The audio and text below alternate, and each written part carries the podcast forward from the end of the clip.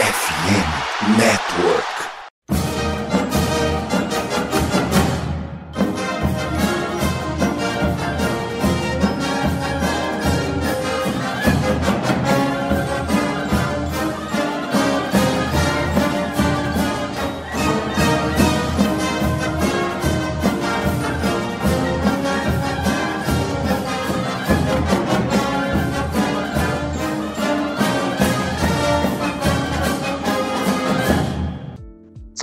Amigos! Saudações, fãs de esporte! Saudações, fãs dos esportes universitários! Que grande prazer, que grande alegria, que grande satisfação! Estamos chegando mais uma semana com o meu, o seu e o nosso CollegeCast. Hoje, segunda-feira, dia 26 de fevereiro.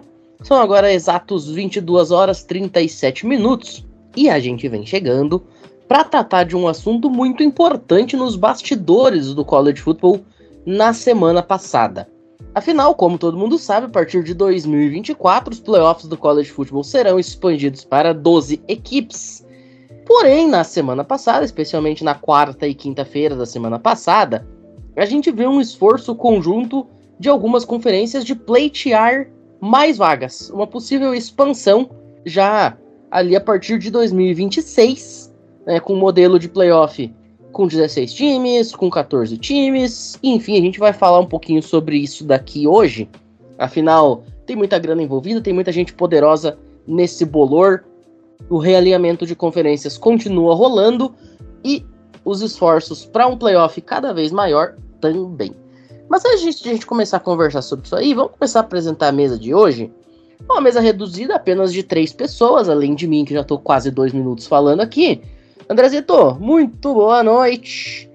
Cara, é incrível, né? Porque quando a gente para pra pensar assim, ah não, agora o college football se estabilizou, agora a gente vai conseguir traçar uma linha de raciocínio, agora a gente vai conseguir fazer uma prévia do que, vai acontecer, os caras chegam, dão risada na nossa cara e inventam mais coisa pra gente debater aqui. Que bom, porque dá assunto pro programa.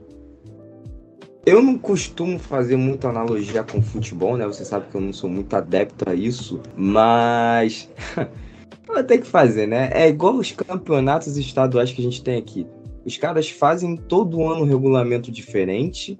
Aí quando parece que tá tudo certinho, bom, a gente vai fazer aqui um campeonato onde só tem um turno, os quatro melhores vão para semifinal, o pior ou os dois piores são rebaixados e todo mundo vai entender. Aí no ano seguinte muda tudo de novo, coloca a fase de grupos com 500 grupos, aí um grupo onde os melhores times vão, os piores ficam, aí faz um coeficiente, blá blá blá. Mesma coisa, o college football está indo no mesmo caminho. Todo ano agora vai ter um playoff diferente.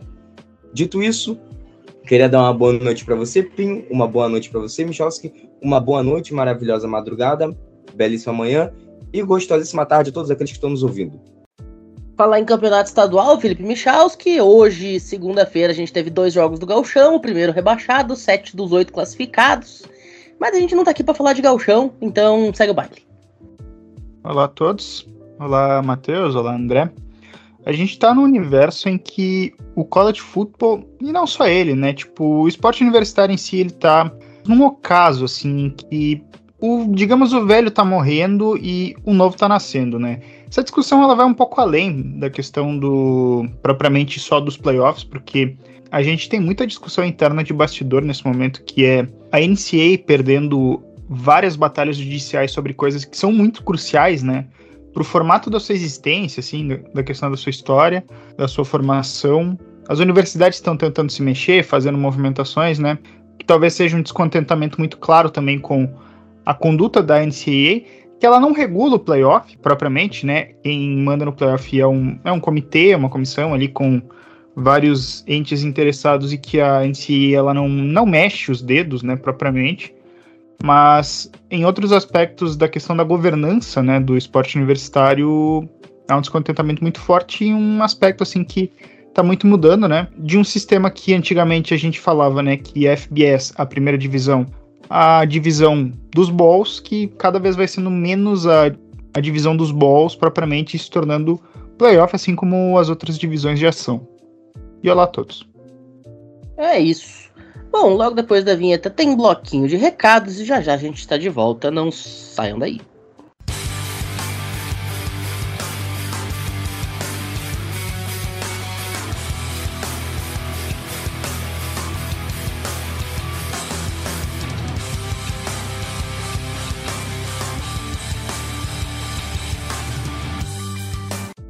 Bom, senhoras e senhores, nós estamos aí chegando no finalzinho do mês de fevereiro. Eu falei dia 26 de fevereiro, data de gravação. E vocês sabem que em março acontece o March Madness, né? O maior evento de playoffs, já que a gente tá falando de playoffs, o maior evento de playoffs dos esportes universitários. São 68 equipes disputando ponto a ponto o título do basquetebol universitário. E sabe por que eu tô falando disso? Porque a BetTT ela tem algumas odds bem legais falando dos campeões do March Madness. O evento nem começou e você já pode colocar sua fezinha em quem é que vai levar. Por exemplo, você acha que Yukon vai vir pro back-to-back? Tem uma odd de 6 pagando no time de Connecticut. Você acha que Purdue finalmente sai da fila com um timaço liderado por Zach Iren? 7.50, hein? Ou você acha que de repente a gente vai ter a volta de uma Blue Blood? Arizona, com 13? North Carolina, 17. Enfim, fica aí o registro. Vai lá na BetTT, dá uma olhadinha, coloca o seu time, o time que você vai ganhar, ou o seu time favorito, enfim, e vem torcer junto com a gente, porque março é um mês louco exatamente por causa dessas situações. E também vale a gente destacar que março tem a volta da MLB, então, se você quiser chegar muito bem vestido ali, com aquele gear, com aquela memorabilia top do time que você torce no beisebol, você vai lá na loja Esporte América, tem muita coisa legal. Ambos os links vão estar na descrição aí do episódio. Sinta-se muito à vontade e convidadíssimo a aproveitar. Fechado?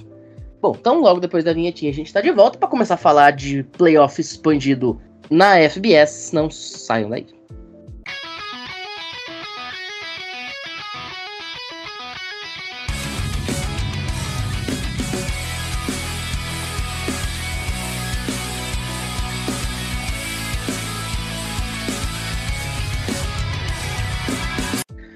Bom, antes da gente começar a debater, vamos apresentar um quadro geral para quem estava congelado como Steve Rogers, vulgo Capitão América. Vamos ambientar a rapaziada no que está acontecendo.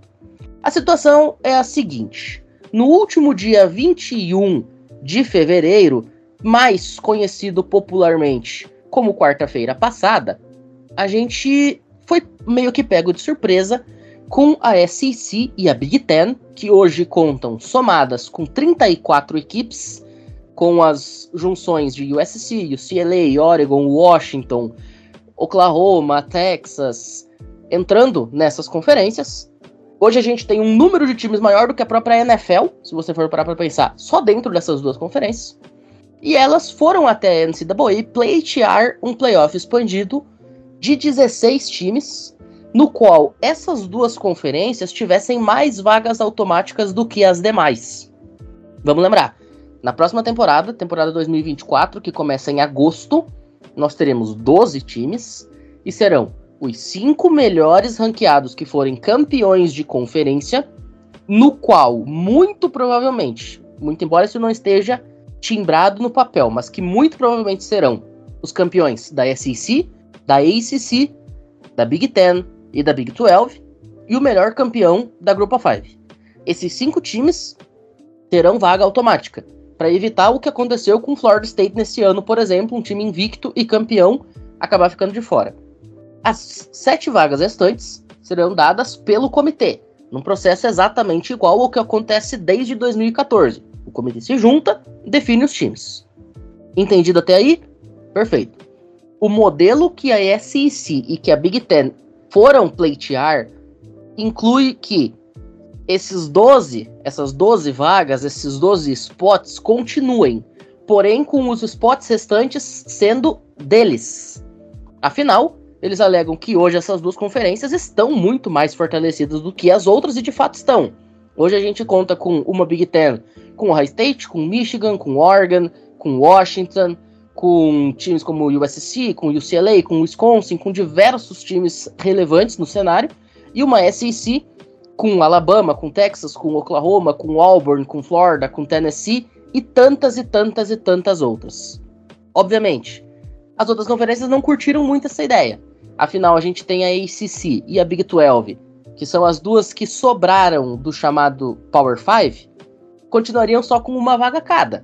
Evidentemente, ambas enfraquecidas, mas ainda assim parte do Power 4.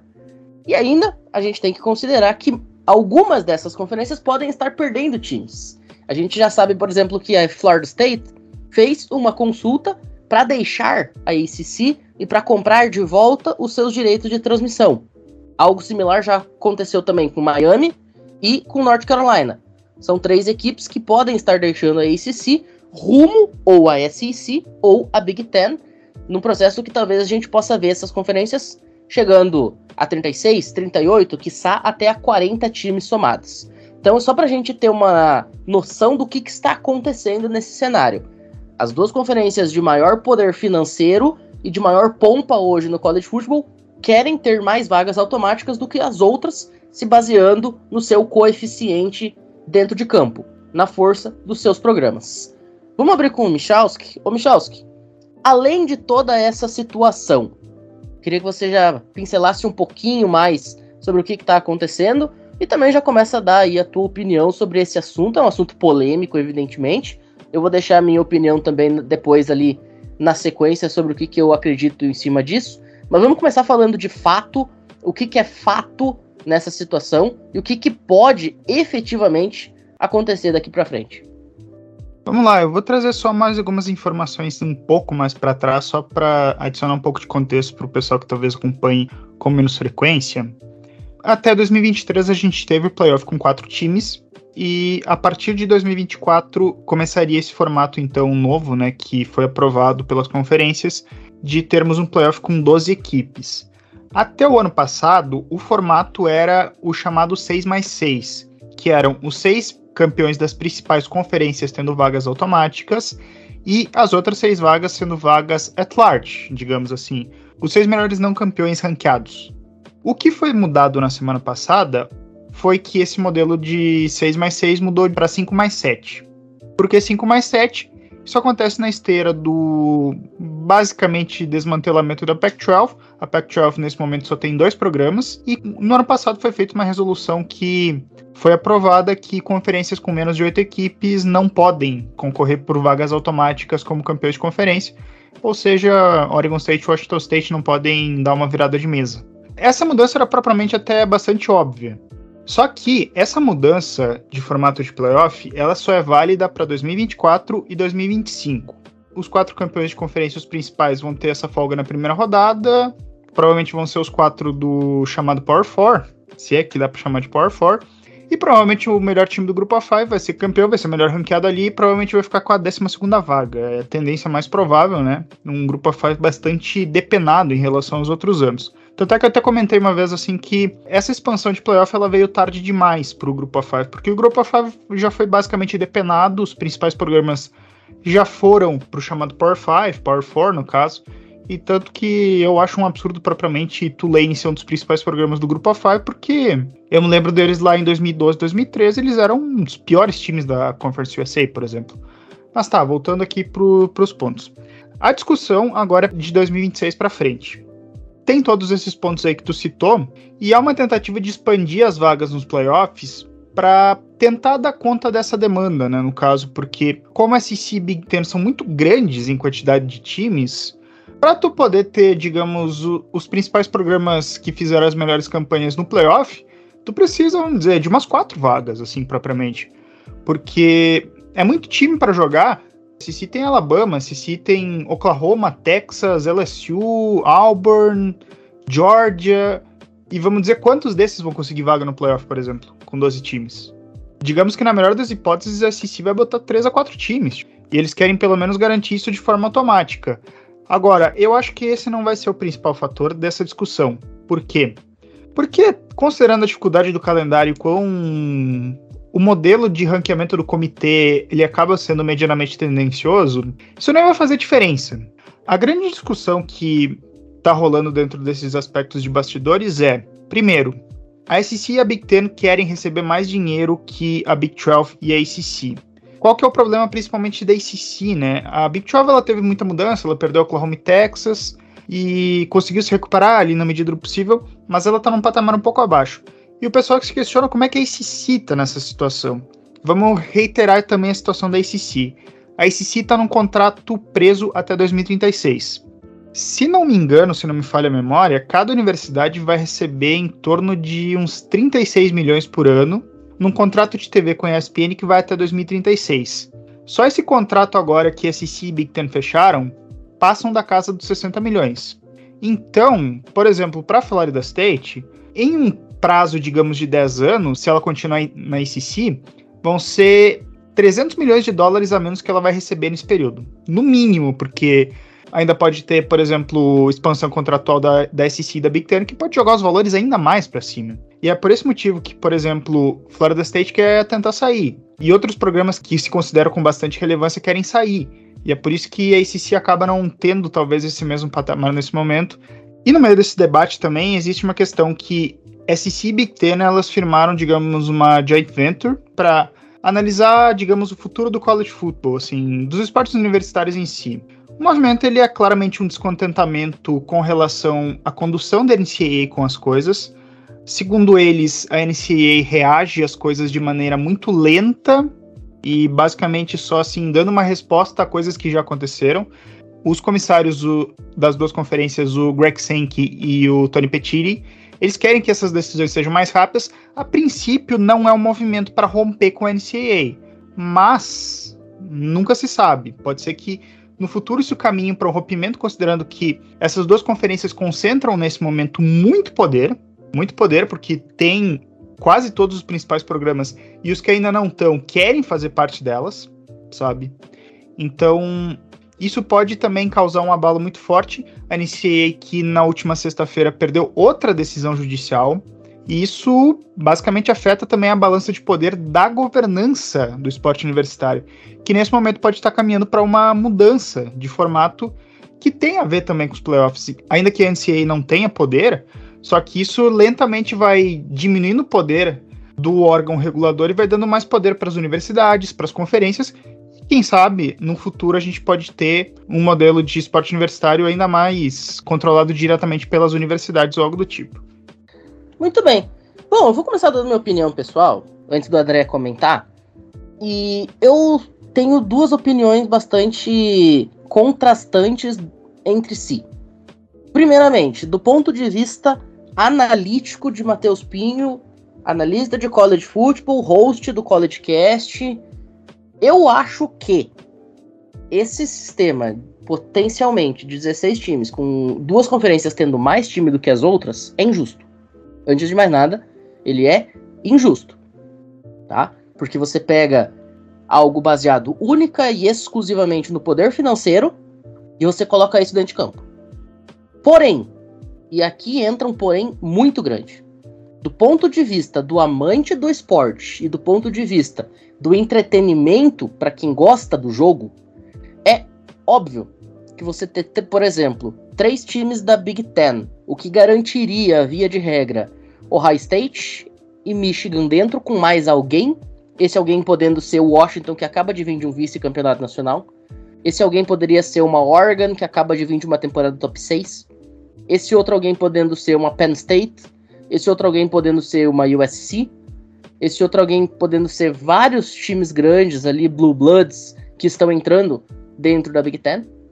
E você ter uma SEC também com três times que potencialmente garantiria a Alabama todos os anos. Simplesmente o maior campeão recente, maior campeão da era moderna do college football, que garantiria, por exemplo, que sempre a gente teria dois times entre Georgia, que vem de back-to-back -back championships, ou Florida, ou Tennessee, ou diversos times que a gente está citando aqui que são de muito poder, de muita relevância. Auburn, por mais que esteja em processo de baixa, própria Texas que vem de atuar no playoff nacional, própria Oklahoma que também está passando por uma entre safra, mas pode voltar a ser um programa muito grande. Então, do ponto de vista técnico, você ter seis times dessas duas conferências que hoje abrigam 34 das principais equipes da primeira divisão, seria realmente muito bacana. Afinal, eu tenho certeza absoluta que qualquer pessoa gostaria muito mais de ver numa semifinal Michigan e Alabama, como a gente viu no ano passado, ou Washington e Texas, como a gente viu também ali na virada do ano, ou quiçá uma Oklahoma e LSU de novo, como a gente já viu. Enfim, seria muito mais interessante a gente ter esses matchups do que eventualmente um confronto entre uma Cal Berkeley que venha, digamos, a vencer uma ACC, até, por exemplo, o próprio time de North Carolina, de repente uma Notre Dame que a gente vai chegar lá, pode se ver envolto num cenário que lhe obrigue a entrar numa conferência, mas também é um time que há muito tempo não sabe o que é montar um grande esquadrão que lhe dê realmente chance de brigar pelo título nacional. Então, do ponto de vista técnico, do entretenimento, do jogo jogado, é muito mais interessante você ter os gigantes estando dentro do playoff. E as vagas extras para essas duas conferências seria algo que viria bem a calhar neste cenário. Porém, volto a dizer, Matheus Pinho, enquanto analista, vê isso com maus olhos por ser uma total e absoluta injustiça com todas as outras conferências e com todas as outras quase 100 equipes da primeira divisão do college football. André, quero tua opinião, o que, que você está vendo dessa situação? Cara, você falou uma coisa nesse seu último comentário que eu acho que essa é a essência do esporte, né? É legal você ver, sim, equipes fortes jogarem playoffs, é, equipes fortes jogarem semifinal, equipes fortes jogarem finais. Só que, cara, sabe qual é a graça real do esporte? É você ver a imprevisibilidade acontecer.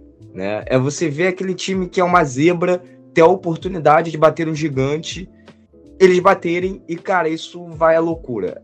A gente estava falando em off aqui, por exemplo, do Mark Madness, né? Que você coloca um milhão de times nos playoffs e todo ano tem uma história de Cinderela.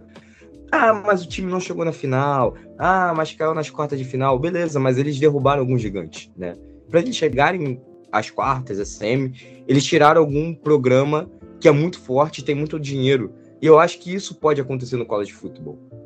A gente desmerece muito quando a gente fala de futebol americano, times que são mais fracos. Mas, cara, a gente já viu no playoffs, por exemplo, da própria NFL, times que eram mais fracos que seus adversários e bateram né? Por que isso não pode acontecer no college football? A gente já viu upsets improváveis.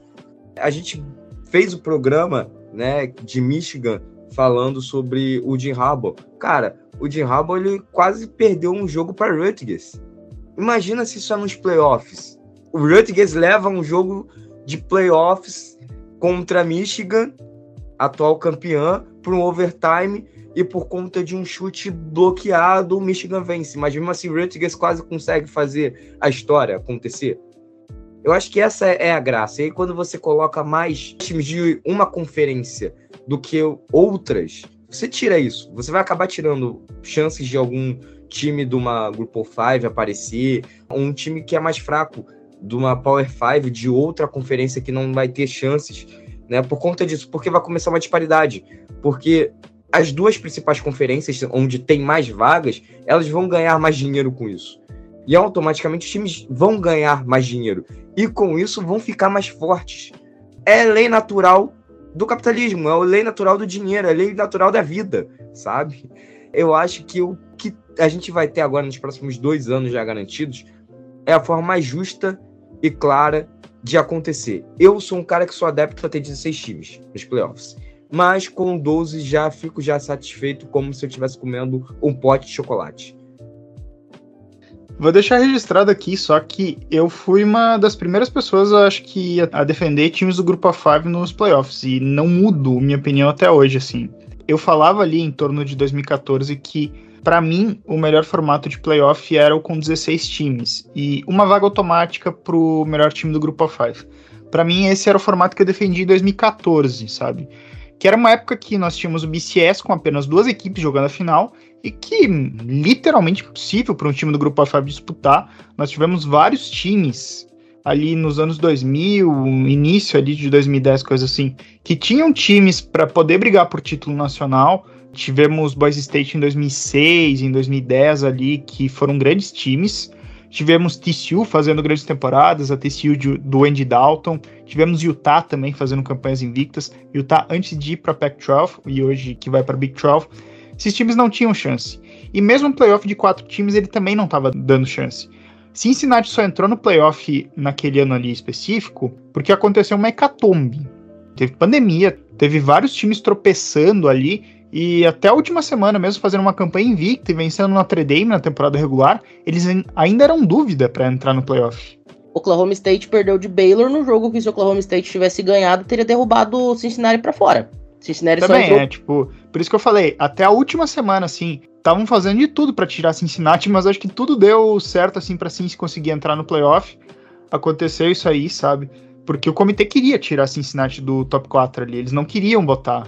Tiveram que botar porque não tinha opção, né, sabe? Tava todo mundo tropeçando. Só que assim, Cincinnati precisou de duas temporadas regulares invictas para conseguir essa vaga. Duas. Boise State também, quando tava tentando, precisou de duas temporadas invictas para poder ali ficar na, na, segunda posição. Aí perdeu um jogo para Nevada lá do Colin Kaepernick. Eu vou falar sobre isso em outro momento, assim, em outro podcast, em algum outro conteúdo no, no Instagram, quem sabe. Mas só assim para um time do Grupo A5 ter chance. Ele tinha que superar tudo e todos. Agora não, agora tem chance. Só que a maior parte dos principais times do Grupo A5 já se foi. Foi pro Power 5, sabe? E acho que hoje já vai ser um pouco mais difícil de acontecer. Tem que ter esse matchup, sim, para ser bem justo. É bom que ele aconteça, é bom que tenha o time. Só que vamos ser bem sinceros, agora antes não tinha nem a chance virtual, agora não vai ter a chance material, sabe? Porque agora a disparidade econômica está crescendo até dentro do Power 5. Para mim, hoje, o que eu defendo de formato de playoff para o college football da primeira divisão é um playoff com 24 times, o mesmo formato da FCS, a segunda divisão. 24 times, os oito primeiros eles folgam na primeira rodada e do nono ao 24 eles se enfrentam. Só que assim, tendo algumas condicionantes os nove campeões de conferência, porque a Pac-12 formalmente não é uma conferência por college football hoje, então nós temos só nove. Os nove campeões de conferência garantem vagas automáticas. Claro, aí tu vai fazer com que, por exemplo, tu tenha um campeão da MEC, como sei lá, Ball State, jogando contra Penn State. Provavelmente vai ser uma sacolada. Mas pelo menos todos os campeões de conferência vão ter uma chance de jogar. Isso é uma coisa que eu gostaria muito que acontecesse, mas eu acho que ela não vai acontecer agora. Se eu fosse chutar possivelmente um playoff de 2026 para frente, vai ser com 14 ou 16 times. Eu acho que não vai ter vagas automáticas a mais, mas só o fato da SC e da Big Ten terem essa superioridade econômica e terem tantos programas fortes, elas já vão garantir as vagas ao natural. Tu vai ver que um playoff com 16 times vai ter 5 times da SC e 5 times da Big Ten. Por aí. No mínimo 4 e no máximo 5, vamos dizer assim. Às vezes até 6 se bobear, dependendo da temporada, porque o comitê vai começar a pesar a tabela ainda mais fortemente para essas duas conferências e vai ser isso aí. Eu acho que talvez um playoff de 24 times, que aí já é uma suposição minha, ele vai acontecer só daqui uns 15 anos. Nós estamos em 2024, ali por 2037, 2038, 2039, eles vão começar a cogitar mudar alguma coisa assim. Espero que todo mundo esteja vivo para presenciar esse acontecimento. Eu tenho para dizer que 16 é o máximo que eu acredito que seja plausível. A menos que aconteça aquilo que a gente estava falando aqui em off, por exemplo, de subir uns 10 times numa pancada só. A gente até pegou aqui a lista dos times hoje da FCS, com, por exemplo, a conferência Big Sky, com algumas equipes relevantes, casos, por exemplo, de Idaho, que já foi um time de FBS e voluntariamente pediu para descer caso de Eastern Washington, caso de UC Davis, né? Na Missouri Valley Conference, por exemplo, a gente tem North Dakota, North Dakota State, South Dakota State, South Dakota, Northern Iowa, Illinois State, Indiana State, enfim, são times de bastante relevância. Existem ainda outros times espalhados aí pelos Estados Unidos que valeria a pena. Só no caso. Mas, ó, só para trazer a informação, 24 times de 134 dá 19%, mais ou menos, das equipes da primeira divisão. Eu acho que até ali 2037 por aí, provavelmente vai subir uma nova conferência, tipo, vai ter no mínimo uns 10 programas a mais também. Porque os times estão subindo ano a ano, a NCAA não tá nem aí, desde que cumpra os requisitos, todo mundo sobe. E era aí que eu ia chegar. Caso a gente tenha de fato essa subida em massa, que de uma nova conferência vindo da FCS, e inclusive, diga-se de passagem, esses times que eu citei poderiam ser eles uma conferência, ainda que geograficamente seria uma conferência extremamente grande, mas são times que existem algum tipo de relevância geográfica entre eles, algum tipo de proximidade geográfica entre eles. Aí talvez com a volta da décima conferência e talvez num cenário onde a gente tivesse ali aproximadamente uns 150 times na primeira divisão, beleza, a gente pode até considerar. E aí, claro, também, a gente já sabendo exatamente o que, que vai ser desse futuro. Digamos, eu até citei isso no Twitter alguns dias atrás. A gente sabe que Florida State quer ir para a SEC, até porque os seus grandes rivais estão lá. Caso, por exemplo, da Florida Gators, caso aí, por exemplo, da própria LSU Tigers. A gente sabe que Miami, por exemplo, tá louquinha para sair da ACC também. E eu acho que com Florida State indo para SEC, Miami gostaria de também ir para SEC para manter a rivalidade com os Seminoles e os Gators dentro da conferência. Então a gente teria uma SEC indo a 18 equipes. E eu acredito que a Big Ten ela tá muito de olho em North Carolina por dois motivos. O primeiro é que academicamente North Carolina atende os requisitos da Big Ten. E o segundo é que North Carolina traria um plus muito grande no basquete, que é o esporte que a Big Ten tem mais deficiência hoje. E com North Carolina eventualmente indo para a Big Ten, provavelmente ela levaria Duke na mochila. Então a Big Ten iria a 20 times, com uma equipe que lhe traz muita relevância no basquete e que tem um bom programa de futebol americano, e um outro que lhe traz muita relevância no basquete, que não tem um time tão bom assim de futebol americano, mas a Big Ten hoje não precisa de grandes times de futebol americano. Ela já tem muitos grandes times de futebol americano. Então uma Big Ten, eventualmente, com 20 times e que consiga se fortalecer no basquete, e uma SEC com 18 times, agregando o Florida State, que é provavelmente o maior time da região sul dos Estados Unidos, que não faz parte dela, SEC, poderia lançar esse cenário de um playoff ainda mais expandido. Porque aí você teria quase 40 das principais e das maiores equipes da primeira divisão jogando em apenas duas conferências. E aí eu acho que ninguém ousaria dizer que ter mais vagas para essas duas seria uma injustiça. Aí seria quase que um caso vencido. Mas tudo isso é assunto para o segundo bloco. Então, logo depois da vinheta, a gente está de volta para debater essa situação da dança das cadeiras envolvendo o college football. Já já não sai daí.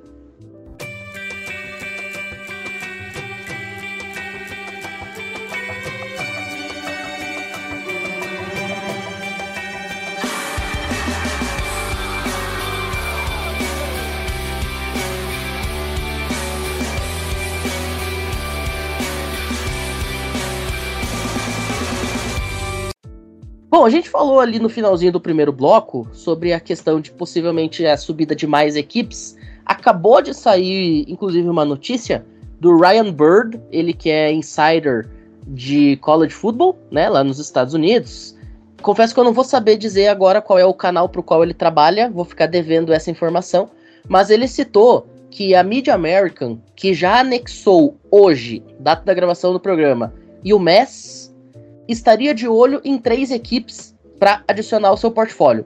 Seriam elas Western Kentucky, que já é um time da primeira divisão, mas dois times que estão na segunda divisão: North Dakota State e Illinois State. Ambos times que eu citei agora há pouco, que fazem parte da Missouri Valley Football Conference e que são times de extrema relevância na segunda divisão. Já vou chamar o André aqui para essa discussão. André, sobre essa questão do realinhamento, da dança das cadeiras. Como é que você enxerga essa situação, até com a possibilidade da subida de North Dakota State, a maior campeã da história da FCS? Olha, Pinho, eu acho que eu particularmente, por enquanto, acho que tá tudo bem. Né? Eu acho que o que nós temos em mãos hoje, tudo bem que vai ficar com um número ímpar, né? Porque Delaware vai subir na próxima temporada, não nessa, mas na outra. Só que para mim ainda não é necessário. Eu acho que esse realinhamento, esse acréscimo de times seria interessante, como o Michalski está querendo, como eu estou querendo, né, um aumento de times nos playoffs. Caso isso não seja necessário, eu acho que até por uma questão de disparidade técnica entre os times não seria interessante. A gente vê times da FCS subindo e fazendo boas temporadas, como a gente conversou aqui no off, mas passando para a galera, como James Madison, como a Jacksonville State, né, que fizeram boas temporadas logo de cara, tiveram a oportunidade de jogar Bowl Season. Então, eu acho que programas como North Dakota State ajudariam muito, mas a própria North Dakota State já deixou claro que ela não quer, por enquanto, estar na FBS. Ela ainda acha que é um programa de FCS, para ela tá tudo bem, tá ótimo, até porque o caso dela é igual ao de Idaho. Ela não quer entregar bolsas. Por enquanto, ela não quer se preocupar com questões financeiras. Tá ótimo o que ela ganha, o que ela passa, e beleza, sabe? Só que eu acho que se a gente pensar em futuramente ter 24 times nos playoffs, vai ter que ter mais times na FBS. Né? Assim como a gente falou sobre o basquete, tem todos os times da FCS mais FBS jogando. Não acho que seja o caso. Não acho que, por enquanto, para futebol americano isso seria válido também. Tem muito time na FCS que não tem condições de jogar contra times da FBS, mesmo que sejam times da Sunbelt ou da MAC, né, que são as piores conferências hoje, não tem competição entre essas, esses times. Mas quem sabe no futuro a gente veja, como a gente conversou, né, a Blue Skies ser uma, uma conferência inteira da FBS. Eu acho muito justo isso. Perfeito. Bom, vamos girando essa discussão. Cara, falando agora especificamente sobre essa situação da subida das equipes, a gente precisa também citar algumas situações. Uma eventual décima conferência e uma eventual expansão dos playoffs que abrigasse todos os campeões dessas 10 conferências poderia ser até mesmo, na minha opinião, um atrativo para subida. Afinal, na FCS, todos os campeões de conferência têm vaga automática no playoff. Tudo bem, é um playoff expandido? Tudo bem, é um playoff onde todo mundo meio que é igual, todo mundo meio que trabalha na equalidade, mas todo mundo tem vaga automática. Na FBS isso não acontece. Então talvez, que nem eu até citei, uma conferência que fosse composta praticamente de times só aqueles que estariam subindo, e com eles tendo uma vaga automática nos playoffs, ainda que fosse para tomar um pau de Alabama, digamos, seria algo relevante, seria algo a ser colocado dentro da, da mesa de discussão. Porém, aí vai outra opinião minha. Eu ainda continuo achando que 24 times é muito. Eu, particularmente, gostaria, por exemplo, de ver ou um sistema de playoff com 16 times, ou um sistema com 20. Por que um sistema com 20? Porque eu sou um grande defensor também de dois pontos. O primeiro, a questão da bye para os times de melhor campanha.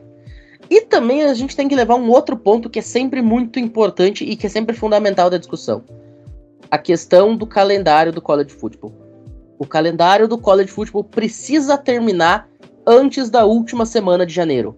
A gente está falando aqui de caras que não são apenas atletas, são estudantes. E eles precisam ter o seu calendário completado antes do fim do semestre letivo. Vamos lembrar, para quem não sabe, por que, que a Bowl Season se joga em dezembro praticamente completo? Por que, que não tem jogo de temporada regular em dezembro? Porque dezembro é um período de muitas provas. É o período de final do semestre. Então, os jogadores eles não podem se preocupar em dezembro em treinar, por exemplo, todos os dias em turno praticamente integral, como eles fazem durante a temporada. É por isso que a temporada, no mês de dezembro, só tem Bowl Season, que o cara vai lá, joga aquele jogo festivo e tá tudo certo. Se ele não quiser jogar, ele nem precisa. O que, que isso significa? Um eventual playoff expandido provavelmente resultaria em a temporada ser adiantada. Digamos, por exemplo, uma semana. Ao invés da semana zero começar na última semana de agosto, a gente poderia puxar isso uma semana antes.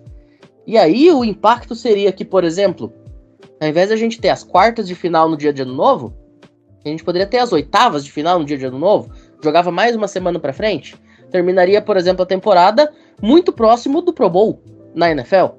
Ou então, por exemplo, a gente manteria as quartas de final no dia de novo, mas aí você teria a última semana de dezembro, com os jogadores em clima natalino. E vamos lembrar, o Natal, assim como acontece no Brasil, é o principal feriado americano. Você teria os jogadores tendo que abdicar do Natal, além de já ter que abdicar do Ano Novo, teria que abdicar do Natal para poder jogar um jogo de tamanha repercussão e de tamanha importância dentro da vida deles. São pontos a serem considerados porque a gente não tá falando somente de jogadores, a gente não tá falando de caras que são pagos para fazer isso. Muito embora exista o NIL, mas não são jogadores que fazem disso sua profissão. A gente tá falando de gente que é estudante antes de ser atleta. Então eu acho que esse ponto é preciso a gente sempre manter em mente. O calendário precisa terminar antes da última semana de janeiro. Se você começar a expandir demais o playoff, vai ficar difícil de fazer isso caber na agenda. Antes da gente discutir a questão do calendário, a gente tem que discutir quem é que vai organizar isso aí, porque a NCAA não apita em nada. Isso é, é uma das coisas que eu assim mais fico indignado. A NCAA não consegue apitar em nada a respeito do calendário do próprio negócio que ela supostamente organiza, né? A NCAA, ela não é que nem a NFL, não é que nem a NBA, ela não é uma liga. Ela, de certa forma, é um órgão regulador. Vamos dizer que ela é uma CBF, ela é uma, uma AFA, uma Associação de Futebol Argentino, vamos dizer assim. Muito mais um órgão regulador do que propriamente uma liga, assim. Medianamente dá para dizer isso aí, porque não há muitos comparativos a se fazer. E a NCAA ela não apita tanto porque as universidades têm bastante poder, as conferências têm bastante poder, porque as conferências não é, não é a NCAA que escolhe, são as universidades que escolhem, as conferências que definem, né? E aí funciona por contrato de TV e todos esses outros aspectos propriamente ditos. Voltando ao aspecto que eu, que eu queria citar, a respeito da, da questão de quem vai organizar, porque com a NCAA progressivamente perdendo poder e perdendo muitas batalhas judiciais, a própria questão da existência da NCAA ela começa a ser questionada. Porque se ela perder mais algumas disputas, se ela perder, por exemplo, uma disputa que diz respeito ao NIL retroativo, da regra valer, acho que se não me engano foi em 2021, se ela perder uma decisão dessas, ela pode dever na casa dos bilhões, por exemplo, em compensações a atletas que perderam a possibilidade de receber grana durante seu período universitário por conta de decisões da NCAA. E a NCAA coleciona muitas decisões estúpidas a respeito dos atletas, assim, tipo, eu posso falar sobre isso até em outro episódio. Não defendam a NCAA, não defendam porque não vale a pena. Inclusive, eles estavam regulando um negócio muito estúpido de visitas de atletas até no mesmo dia que saiu a decisão de sexta-feira. Pra tu ver as prioridades da, da NCAA. Com o crescente poder que a SEC e a Big Ten estão obtendo, eu não duvido que, justamente o que eu tô falando, daqui para frente, essas conferências, essas universidades comecem a querer romper com a NCAA e comecem a criar uma organização própria. E acho que a NCAA não teria poder para barrar. O que sustenta um pouco é que, como a maior parte das universidades eles são públicas e elas têm uma ligação um pouco mais próxima com a NCAA, de início não vai acontecer nada, mas eu acho que, tipo, daqui a uns 10 anos a gente pode ter questionamentos mais fortes, a NCAA pode acabar ficando num patamar um pouco mais difícil, porque o modelo da existência da NCAA, ele foi muito baseado em regular atleta. Ah, os atletas não podem receber, os atletas isso, os atletas aquilo. Com o NIL a partir de 2021, acabou, acabou boa parte da base da sustentação da, da NCAA. Esse seria o primeiro ponto. Falando propriamente do calendário, eu acho que por exemplo, deveríamos ter, na minha visão, 11 jogos, tira um jogo de temporada regular e você adianta uma semana no calendário. Você começa ali no finalzinho de agosto e termina a temporada regular uma semana antes do Thanksgiving. A Semana das Rivalidades é lá no feriado de Ação de Graças, ali no último fim de semana de novembro, né? Nesse caso, se a gente fosse fazer isso aí, não teria, né? Tipo, ideia a gente poderia começar a adiantar as primeiras rodadas dos playoffs para isso. E acho que assim, seria uma questão de ajuste de calendário. E sobre a competição terminar ali no início de janeiro, já adianto que em 2024 a final está marcada para o dia 20 de janeiro de 25. Ou seja, sinceramente, não sei. Pois é, eu não gosto da ideia de a gente diminuir a temporada regular porque você está aumentando os times da conferência. Você vai aumentar os times da conferência e diminuir a temporada regular. Não faz nenhum sentido isso na minha cabeça, mas tudo bem. Claro que tem o famoso jogo cupcake, claro que tem os jogos extras, mas enfim, eu ainda acho que não é exatamente uma situação muito interessante. Mas enfim, a gente ainda precisa tratar de um outro assunto que se chama Nordame Fighting Irish. Porque Nordame é um time que orgulhosamente sempre explanou aos quatro ventos da terra que é um time independente que tem um super contrato de TV que é só dela, que é o contrato com a NBC. Porém, já houve zum zum zum dentro dos bastidores do college football que Notre Dame estaria inclinada talvez a repensar essa situação, uma vez que, diante do cenário atual, Notre Dame nunca mais poderia ter a folga na primeira rodada dos playoffs. e ela sempre jogaria fora de casa na pós-temporada. Por que isso?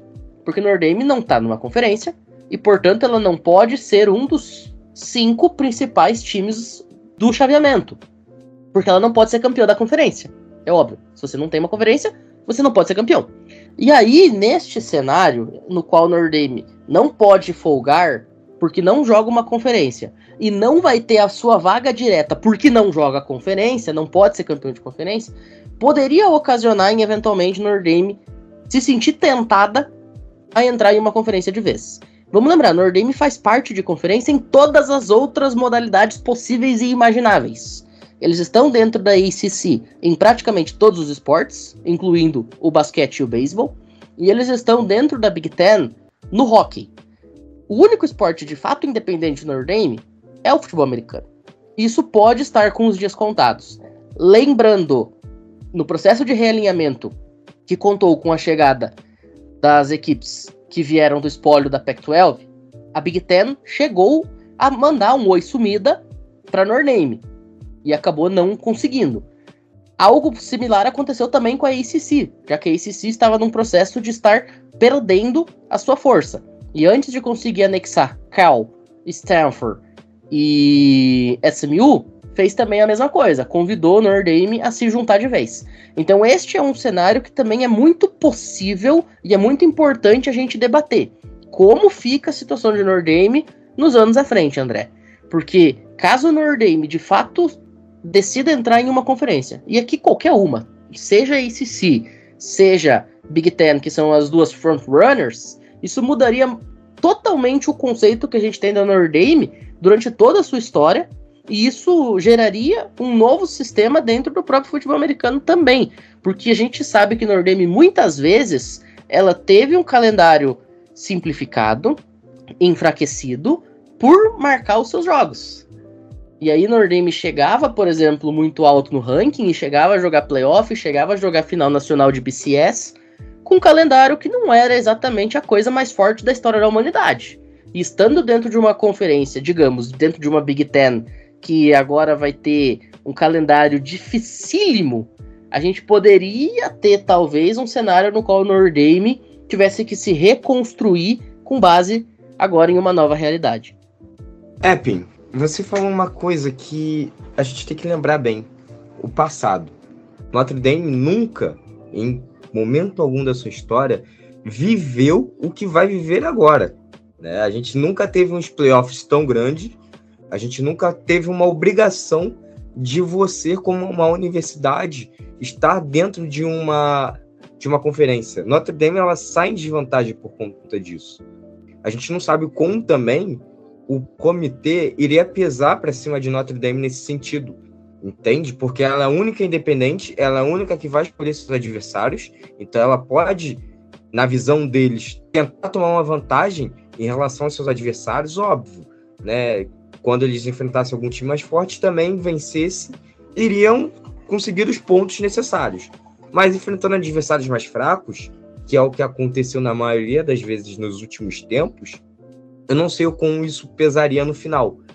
E ainda tem o que a gente conversou, o fator ser campeão de conferência. Cara, você ser campeão de conferência hoje te garante ir para os playoffs.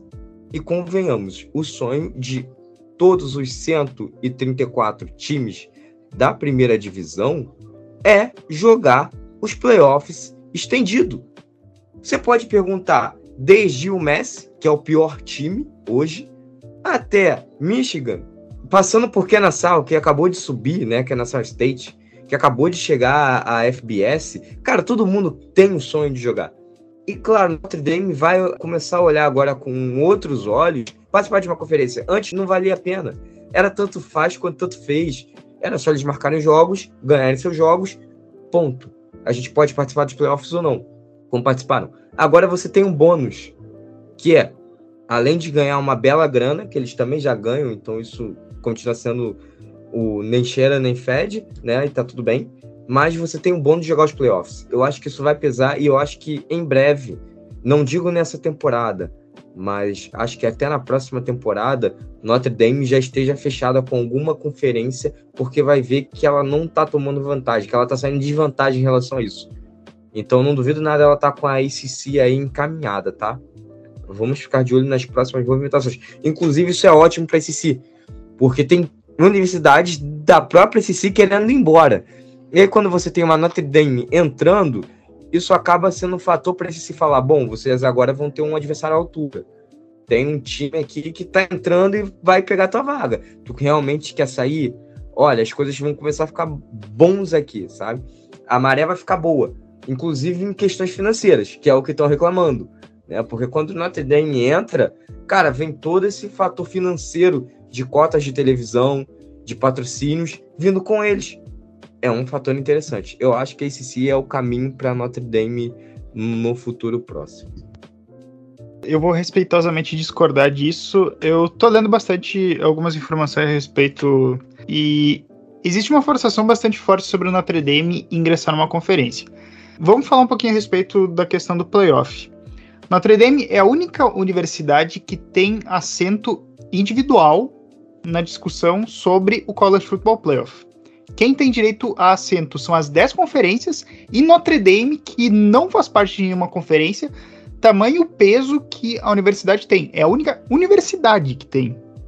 Segundo, essa questão da vaga ali automática como campeão de conferência, ela no fim das contas fica elas por elas, porque Notre Dame ela não vai ter direito à folga na primeira rodada dos playoffs, mas ela não precisa passar por uma final de conferência. Ou seja, para ela ser campeã, na prática, ela precisa fazer os mesmos jogos que as campeãs de conferência, ou um jogo a menos que as equipes que não foram campeãs e ficam entre 5 e 12. Porque ela tem 12 jogos de temporada regular, vai ter primeira rodada, quartas de final, semifinal e final, 16 jogos. Uma equipe campeã de conferência vai ter 12 jogos de temporada regular, final de conferência, foi campeã, folga na primeira rodada dos playoffs, tem quartas de final, semifinal e final. 16 jogos também. Então fica elas por elas. Agora falando sobre calendário, Notre Dame é parcialmente integrante da ACC no futebol americano também. Ela é uma membra não oficial, vamos dizer assim. Porque todo ano Notre Dame tem pelo menos cinco jogos combinados contra times da ACC. Isso já tem mais de uma década. Esse acordo que Notre Dame tem. Tanto é que vocês veem jogos de Notre Dame fazendo partidas contra Florida State, contra Miami, contra Virgínia, assim. Vocês veem quase todo ano essas partidas acontecendo. E ela tem três confrontos fixos, que são seus clássicos nacionais, que são confrontos contra USC, contra Stanford e contra Navy. São confrontos que ela tem todo ano.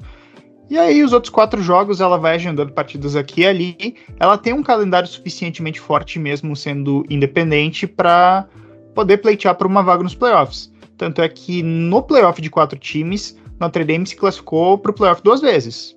Foi duas vezes para o playoff. Claro, tomou pau nas duas vezes que foi, tomou pau para Georgia, tomou pau para Alabama, mas foi. Foi pro playoff. Eu acho que Notre Dame, assim, ela só vai passar a integrar uma conferência quando o contrato com a NBC não valer mais a pena. Quando esse contrato de futebol americano não valer mais a pena, eu acho que ela começa a pensar em entrar numa conferência. Porque eu acho que essa questão das vagas at large, ela ainda vai continuar existindo ela ainda vai ter essa possibilidade de entrar nos playoffs, coisa assim, sendo independente, e ela vai ser um bastião também para barrar vagas automáticas. Ela vai ter ali seu voto para barrar e vão tentar fazer talvez esse coro juntamente com outras conferências que não têm tanto poder, como por exemplo as, as do Grupo A5 e até as próprias duas do Power 5 que estão mais prejudicadas nesse momento. Eu acho que elas fazem um coro para barrar vagas automáticas. E em outros aspectos, só ressaltando, o Notre Dame tem o mesmo status de equipe de Power 5 como a ICC. Tanto é que, tipo, nos bowls atuais até 2023, quando os bowls de ano novo não eram semifinais, Notre Dame tinha direito às mesmas vagas que times da ICC. Esse é um ponto importante de se ressaltar. Notre Dame tem um status muito especial e eu acho que ele dificilmente vai ser perdido. E acho que ela perderia essa vantagem, assim, por exemplo, de ter, por exemplo, um assento único em certas instâncias se ela integrasse uma conferência. Eu acho que esse ingresso ele vai ser só em último, último caso mesmo que não tiver opção. E acho que não vai ser na ACC. Eu acho que eles estão esperando muito ali se desenrolar a situação que vai ter na conferência. Se eles verem que não vai ser muito vantajoso ali, eles mais para frente pulam fora. e acho que fazem um acordo mais ou menos ali com o Big Ten e fecham o assunto. Muito bem. Fica aí o adendo também. Vamos ver o que, que vai acontecer. São cenas dos próximos capítulos e, evidentemente, essa dança das cadeiras está muito longe de terminar.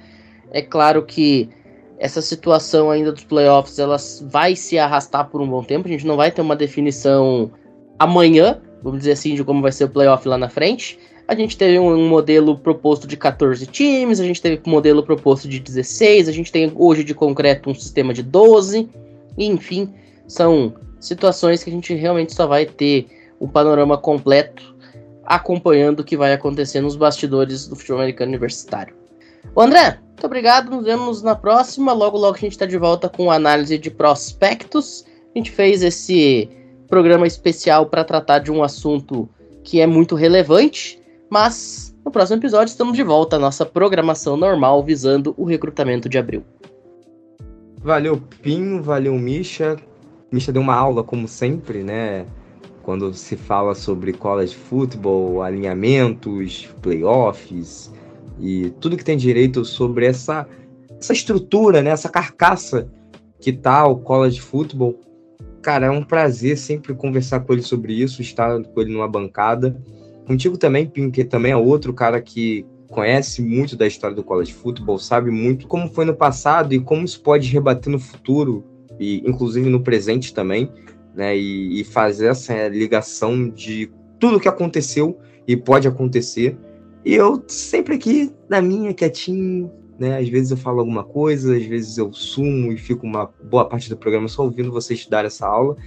Dito isso, obrigado pela resenha hoje e obrigado a todos aqueles que nos ouviram até agora, né? Como o Pinho diz, eu tô virando Ana Maria Braga aqui do programa, então é isso.